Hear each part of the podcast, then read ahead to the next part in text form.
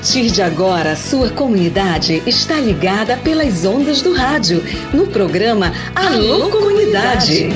É com saúde e alegria, sem corona, que você fica em casa sabendo que é melhor. Pra sua saúde, aldeia, comunidade, não viaje pra cidade que aglomera sempre. Uma produção da campanha Com Saúde e Alegria, sem corona. Participação direta dos moradores, de agentes de saúde, das lideranças e dos movimentos sociais. Informação de qualidade voltada para as comunidades e aldeias da região do Baixo Amazonas. Alô, comunidade!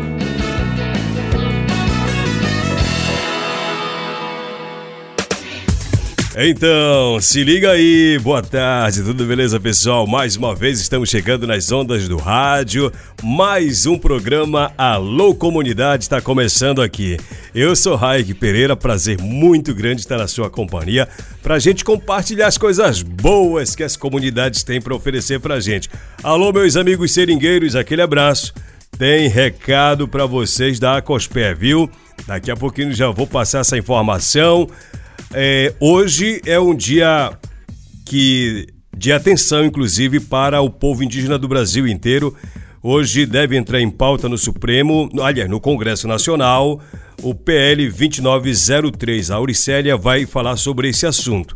Nós vamos também falar sobre a COP28, uma análise feita pelo Caetano Scanavino e também pela Auricélia, que estiveram lá em Dubai é, participando ativamente e atentamente sobre o que rolou na Conferência do Clima da ONU. Tá bacana? Então bora lá! Se der tempo, eu vou tocar uma música que eu recebi hoje lá de São Pedro. Alô, galera de São Pedro, aquele abraço. Boa tarde para vocês. Bora começar o programa?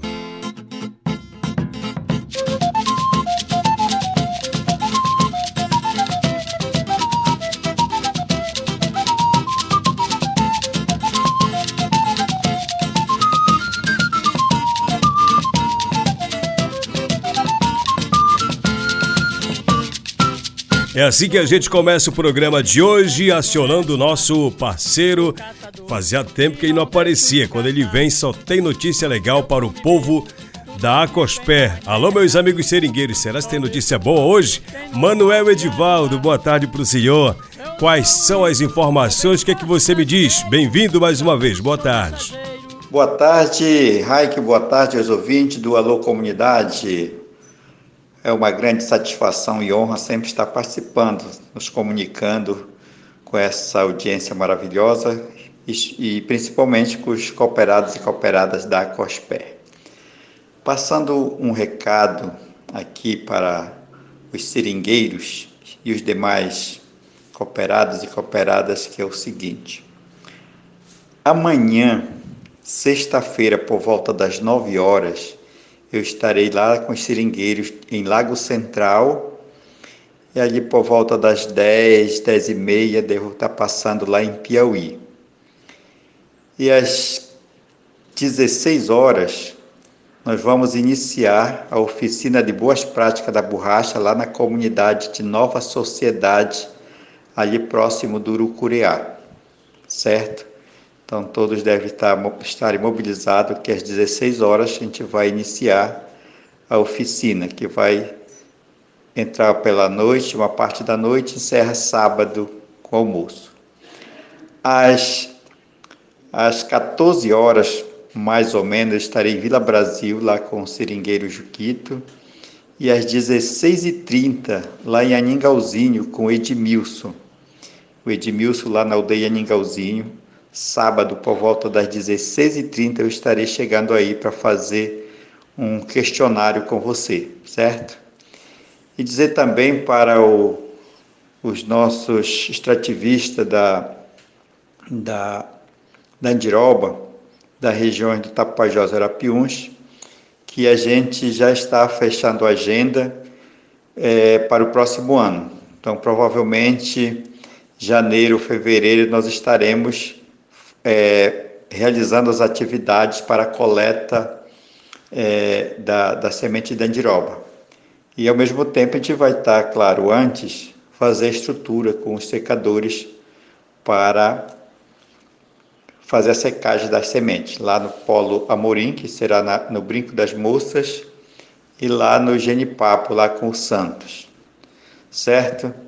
E mando um abraço muito especial para todos os seringueiros seringueiras, ouvintes, é, produtores, cooperados e cooperadas da COSPER, dizer que nós vamos estar na sede até o dia 21 de dezembro, na quinta-feira, ou seja, daqui a oito dias. Então, quem tiver borracha para entregar tem que, ainda este ano tem que ser até essa data, certo? A gente vai ficar aguardando. Então, mas é isso, muito obrigado, um abraço para todas e todas.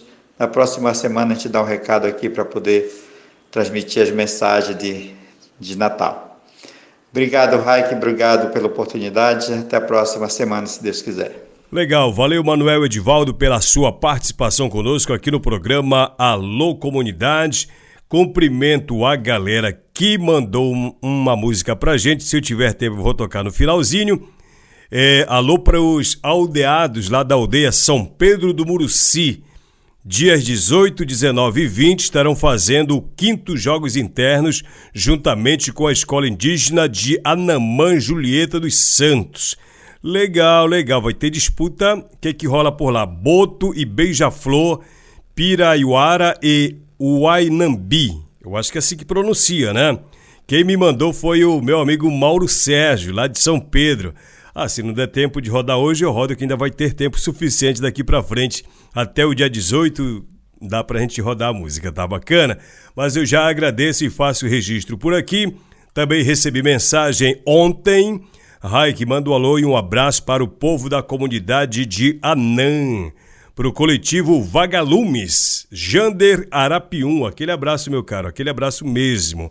Galera de Aratapia, aquele abraço para vocês também. Obrigado pela audiência. Vamos fazer o seguinte: vamos fa falar de COP28. Clareando as ideias. Para você tirar dúvidas e ficar melhor informado. A 28ª Conferência do Clima da ONU, a COP28, terminou depois de duas semanas de intensas negociações. E terminou com uma decisão histórica. Pela primeira vez em três décadas de discussões, cerca de 200 países concordaram em eliminar gradualmente os combustíveis fósseis de suas matrizes energéticas. A decisão foi comemorada, mas com ressalvas. Vamos com calma. Entre os principais pontos está a menção explícita à necessidade de ouvir o que diz a ciência, o compromisso de triplicar as energias renováveis e duplicar a eficiência energética até 2030, além de criar uma nova arquitetura para o financiamento climático. A parte mais esperada do documento, no entanto, era aquela que trazia a menção à eliminação dos combustíveis fósseis. Durante os últimos dias do evento da COP28, várias versões do texto apareceram e desagradaram pela falta de ambição e urgência frente à crise climática. O que os países vulneráveis esperavam é que a linguagem trouxesse algo como eliminação gradual dos combustíveis fósseis. O que, que aconteceu? No último momento, ela entrou como transição para a saída do uso de tais fontes de energia. Não era o texto desejado, mas diante da possibilidade de não haver menção qualquer, ele foi comemorado. O consenso dos Emirados Árabes também estabelece que a descarbonização deve começar pelos países ricos, isto é, eles é que devem ser os primeiros a buscar a meta de zero emissões. A sugestão foi feita pelo Brasil e acatada pelas partes. O texto, embora comemorado, ainda carece de substâncias, de mais elementos, principalmente em relação ao financiamento para transições justas. Também há certa ambiguidade sobre as fontes de energia que serão usadas nesse processo, ou seja, não está muito claro quem vai fazer e quem vai deixar de fazer. Com a liderança da ministra Marina Silva, o Brasil atuou ativamente nas negociações. No discurso, a ministra Marina disse o seguinte: aprovamos aqui um acordo basilar que dá concretude aos compromissos que assumimos no âmbito do Acordo de Paris. O compromisso que acabamos de assumir redireciona nossas ambições, mas também nossas responsabilidades. O nosso comprometimento em todas as suas dimensões mitigação, adaptação e meios de implementação alinhados a um grau e meio são agora incontornáveis. Esse foi parte do discurso da ministra Marina Silva logo após o fio oficial da COP28. E ela acrescentou: Trabalhamos muito para que saíssemos daqui com as bases e, pela primeira vez, saímos com um mapa com a trajetória. Países em desenvolvimento e países ricos, todos comprometidos com responsabilidade comum, porém diferenciada. O site G1 traz vários pontos do acordo que foi firmado na COP28. Eu vou trazer para você aqui que está bem didática a explicação. O acordo final da COP28 foi considerado um avanço ao prever a redução gradual do uso de combustíveis fósseis, que é petróleo, carvão, gás natural, para diminuir a emissão dos gases de efeito estufa, que são responsáveis pelas mudanças climáticas que têm impactado o planeta. Por outro lado, diz o G1, o texto não especifica como será feita essa transição energética, nem quais os recursos financeiros serão utilizados e, principalmente, não fala em eliminar totalmente os tais combustíveis fósseis. Além disso, não foi estabelecida nenhuma meta ou ano para que isso aconteça. Segundo a reportagem do G1, o documento reconhece a necessidade de reduções profundas, rápidas e sustentadas da emissão de carbono, caso a humanidade queira limitar o aumento da temperatura global em um grau e meio. Os pontos principais do acordo da COP, segundo o G1, são os seguintes: sobre combustíveis fósseis. A principal ambição da COP, defendida por quem defende o meio ambiente e por países mais vulneráveis ao aquecimento global, era estabelecer o fim do uso dos combustíveis fósseis na produção de energia. Ponto positivo: o documento final aponta pela primeira vez a necessidade de uma transição energética. O ponto negativo nesse assunto é que não fala em acabar totalmente com o uso desses combustíveis poluentes mesmo diante da meta da ONU que prevê a extinção do seu uso até 2050. O acordo determina que os países devem se afastar dos combustíveis fósseis nos sistemas energéticos de uma forma justa, ordenada e equitativa. Na visão dos críticos, o texto é vago ao não determinar como isso deve acontecer. Responsável pela geração de 37% da eletricidade no mundo, o carvão é apontado como a principal fonte dos gases de efeito estufa. A matéria do G1 diz que não há ponto positivo nesse quesito. Ponto negativo: o trecho do texto sobre o carvão veio em uma versão mais branda do que já havia sido acordado na COP26, isso lá em 2021 o documento se resume à redução progressiva do carvão para energias limpas, mas não estabelece metas. Sobre combustíveis de transição. Ponto positivo, de acordo com a matéria do G1. O acordo reconhece que os combustíveis de transição podem desempenhar um papel importante para a transição energética, garantindo segurança energética, assegurando, por exemplo, os meios de abastecimento de eletricidade.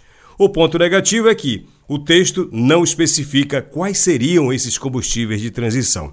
Diz apenas que os países devem acelerar o uso de sistemas de energia com emissões zero ou baixas, utilizando tecnologias renováveis, nucleares e de captura e armazenamento de carbono. Sobre captura de carbono, ponto positivo. O texto defende o investimento em tecnologias com zero ou baixa emissão de carbono para fazer a transição energética, citando entre elas a captura do carbono.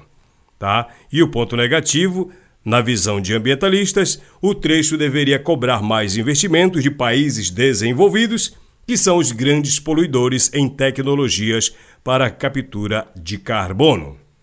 Sobre COP28, vamos trazer para fazer uma análise geral a partir da expectativa ou perspectiva de quem se deslocou aqui da nossa região, aqui da Amazônia, quase que atravessa o mundo para chegar em Dubai para participar da COP 28 e contribuir de certa forma nas discussões. Caetano Scanavino. Além dele, foi uma outra galera, mas ele está convidado especialmente aqui para fazer essa análise sobre o documento final. O que, que a gente pode avaliar a partir do que foi escrito e aprovado já no final da COP28? Caetano, bem-vindo, meu irmão. Boa tarde para você. Alô, amigos e amigas ouvintes do programa Alô Comunidade, Alô Rai, que sempre um prazer estar aqui falando com vocês. Já estou de volta ao Brasil, mas ainda não de volta ao Tapajós, a Santarém. Infelizmente, nesses últimos tempos, eu estou tendo que viajar muito para fazer articulações, alianças, somando aí com outros movimentos, até porque a gente somando, se juntando, fica muito mais forte do que levando à frente essa batalha, cada um por si, cada um sozinho ali no seu canto. E aí não foi diferente agora em Dubai, do outro lado do mundo, nessa conferência que reuniu gente de todo o planeta, chefes de Estado, lideranças sociais, lideranças comunitárias, movimento indígena, movimento negro, movimentos do mundo inteiro, cientistas, para a gente tentar dar um passo à frente em termos de acordo para poder reduzir a questão do esquentamento aí do planeta, do aquecimento global, das mudanças climáticas. E foram duas semanas difíceis, de muito embate, principalmente tentando atacar a raiz do problema, que é a questão da queima dos combustíveis fósseis. Combustível fóssil é óleo diesel, é gasolina, é carvão, é gás, que contribui com mais de 70% das emissões de gases que fazem aquecer o planeta. Então a gente fala muito no Brasil da questão do desmatamento, porque esse é um problema brasileiro e de alguns outros países com extensão florestal, como a Indonésia e outros. E no Brasil, por exemplo, o desmatamento, principalmente da Amazônia, representa metade das nossas emissões que contribuem para o aquecimento global. Mas no mundo, o desmatamento gira em torno de 10%. O problema sério que a gente precisa resolver é a questão da queima dos combustíveis fósseis. E não é fácil porque envolve interesses de gigantes, de multinacionais, de petroleiras. Mas assim, ou a gente enfrenta isso, ou o que a gente já vem sofrendo vai piorar ainda mais.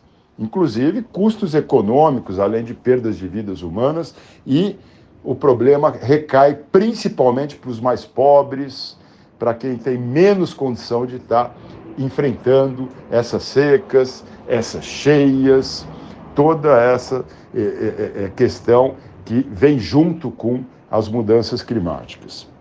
E foram 15 dias em que a gente é, tentou idas, vindas, muito difícil. Já estava ali aos 47 do segundo tempo, quando finalmente conseguiu agora, nessa madrugada, aprovar o texto final de acordo em que, por incrível que pareça, depois de quase 30 anos de batalha nessas conferências de combate às mudanças climáticas, entrou pela primeira vez a questão da redução ali, nem que seja gradual, como é que a gente transita aí, né, é, para um levando os combustíveis fósseis para longe, ou seja, em outras palavras, deixando de estar dependente deles. Foi dado um passo, mas é um passo que ainda é muito insuficiente para o que se faz necessário. Até porque 70% das emissões vem da queima dos combustíveis fósseis e a gente continua aumentando a produção, continua explorando a cada dia novos poços de petróleo, continuamos aumentando as emissões ao invés de diminuir. Os cientistas, por exemplo, ficaram muito assustados nesse ano com o aquecimento do oceano em mais de 2 graus, indo inclusive além do que eles haviam previsto em cenários pessimistas. E ao aquecer o oceano, é isso que gera o El Ninho, que é aquele fenômeno climático que acaba gerando também secas e cheias extremas. E a gente olha para a Amazônia, tudo que aconteceu nesse ano e está ainda acontecendo, a fumaça, a seca, o fogo, a dificuldade, a sede, a insegurança alimentar, a perda das lavouras, tudo isso não dá para aguentar mais um erninho, mais uma seca extrema num curto prazo de tempo daqui a alguns anos. A Amazônia não aguenta. E aí a gente fala até daquele tal ponto de não retorno de que a coisa começa a secar e não adianta nem desmatamento zero, nem reflorestamento, se a gente deixar a coisa chegar num grau de temperatura ainda maior do que já vem aquecendo, do que já vem aumentando. Então, o foco dessa conferência foi juntar todo mundo de mão dada ali para poder estar tá, eh, forçando, fazendo pressão para que entrasse no documento alguma menção para redução dos combustíveis. Entrou, esse é o lado bom, né? Mas a gente sabe que sem pressão nada acontece. Eu queria parabenizar todos os companheiros e companheiras que estavam ali em Dubai também, do Tapajós, da Amazônia, do Brasil, todos ali gritando, todos ali é, com é, energia, todos ali articulados, todo mundo junto e misturado aí, pensando num planeta, pensando num futuro melhor, principalmente para os nossos filhos e netos. Então, parabenizo as lideranças que ali se fizeram presentes. Quem dera a cada cópia a gente possa ter mais gente das aldeias, das comunidades ali presentes, para poder aumentar esse reforço, esse time, para poder dar voz a quem, primeiramente, começa a ser impactado por essas questões climáticas, que acaba caindo lá para os mais pobres, para o pessoal mais de baixa renda, para quem tem menos condição de moradia e em situação mais complicada para enfrentar a seca, a cheia e tudo que vem junto com as mudanças climáticas. Então, eu saio de um lado desanimado dessa COP, de um outro animado, porque aos 47 do segundo tempo conseguimos ali avançar num acordo global, mas a luta continua e a gente precisa estar muito junto, precisamos continuar aí com esse sangue nos olhos para poder tá, é, não abrindo mão dessa batalha pelo futuro e um planeta com mais saúde e alegria. Muito obrigado. Queria agradecer a participação feita pelo nosso parceiro aqui do programa, Alô Comunidade, que é o Caetano Scanavino. Obrigado, uma boa análise. Vamos falar com a Auricélia, vamos ouvir da Auricélia eh, como é que ela enxerga também o resultado da COP28. E, e hoje, Auricélia, também se vota o PL 2903, que tem a ver com o marco temporal lá no Congresso Nacional, né? Então, bem-vindo. Vamos começar falando de COP28. Como é que você avalia o resultado final dessa que é a Conferência do Clima da Organização das Nações Unidas, considerando que se criou uma grande expectativa né, em relação ao clima, às mudanças climáticas ou os efeitos da, do, do clima para a nossa região. Bem-vindo, Auricélia. Aquele abraço para você. Obrigado pela parceria também e pela disponibilidade de conversar conosco aqui no programa Alô Comunidade. Oi, Raik, boa tarde.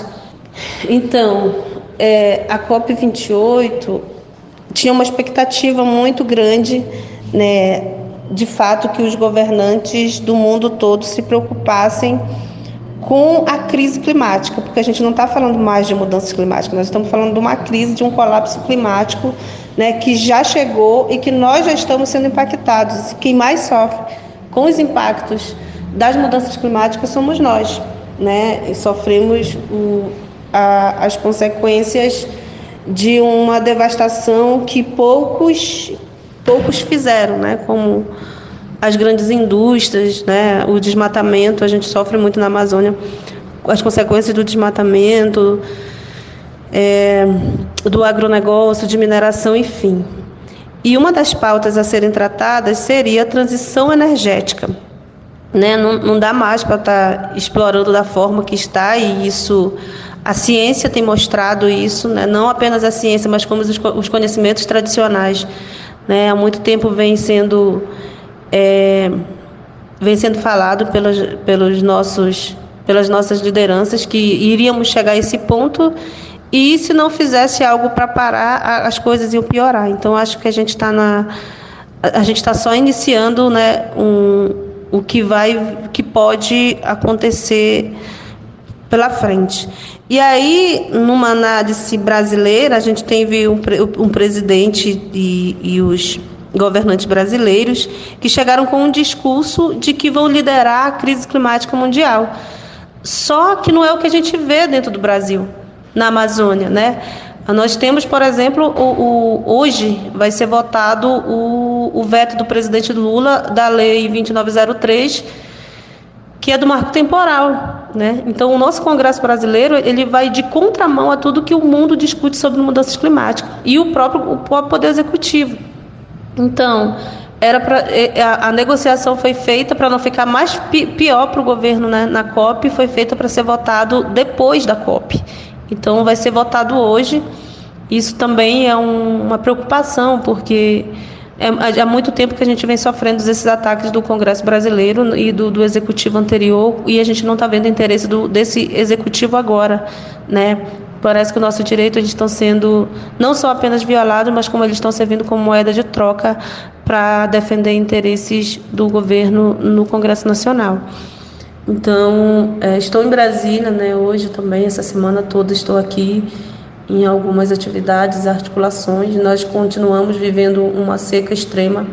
Né? Nós não conseguimos apoio, nós conseguimos apoio de cestas básicas para levar para as aldeias, mas até então não temos apoio de logística, então isso nos frustra também muito, né? porque o discurso é uma coisa, a prática é outra. Então, é, a COP é. Nós tem, tem muita coisa para falar sobre a COP Vou falar sobre a COP, né, mas são ontem teve o leilão, né, de contramão a tudo que foi dito pelo governo brasileiro. Ontem foi o leilão aí do, do petróleo no, no, no, Brasil, incluindo a Amazônia, incluindo o Rio Amazonas para ser explorado. Então isso isso é muito preocupante, né? A gente vai continuar vigilante, vamos continuar aí nessa luta para mostrar como é que foi. Então, acho que muita coisa da COP precisa ser dito para que as pessoas entendam o que realmente é essa Conferência Mundial do Clima, que a gente foi com uma perspectiva, mas voltou é, com outras, né? Com outras também, porque nós não somos ouvidos, nós não somos parte, né? Nós não fazemos parte das negociações. A gente está ali nessa tentativa de forçar para que o governo, os governos possam ouvir a gente é, e as nossas propostas. Se nós somos parte é, da solução da crise climática que o mundo vive, por que, que a gente não é ouvido nas mesas de negociações, né? Então, são propostas que nós temos feito e a gente vai continuar fazendo. Essa já foi a COP com a maior delegação indígena da, do Brasil, né? E aí a gente está aí preparando a COP, realmente a COP com a cara da Amazônia, com as nossas reivindicações e a gente espera avançar para na COP do ano que vem para a gente ter um, um um bons resultados na COP30. Expectativa então para hoje, né? Expectativa para o resultado, se é que não vão pedir vista ou pedir o adiamento da votação do PL 2903. Agradeço a Auricélia, que é coordenadora do Conselho Indígena Tapajós Arapiões, pela participação aqui no programa Alô Comunidade. E assim nós terminamos o programa Alô Comunidade. Obrigado pelo carinho da sua audiência. Amanhã é sexta-feira. Amanhã vamos ter mais assuntos novos aqui no programa Alô Comunidade, que é o programa do projeto Saúde e Alegria. Valeu! Programa Alô Comunidade, uma produção do projeto Saúde e Alegria. Campanha com Saúde e Alegria sem Corona. Apoio Aliança Água Mais Acesso. Fundação Conrad Adenauer. Criança Esperança. Instituto Clima e Sociedade.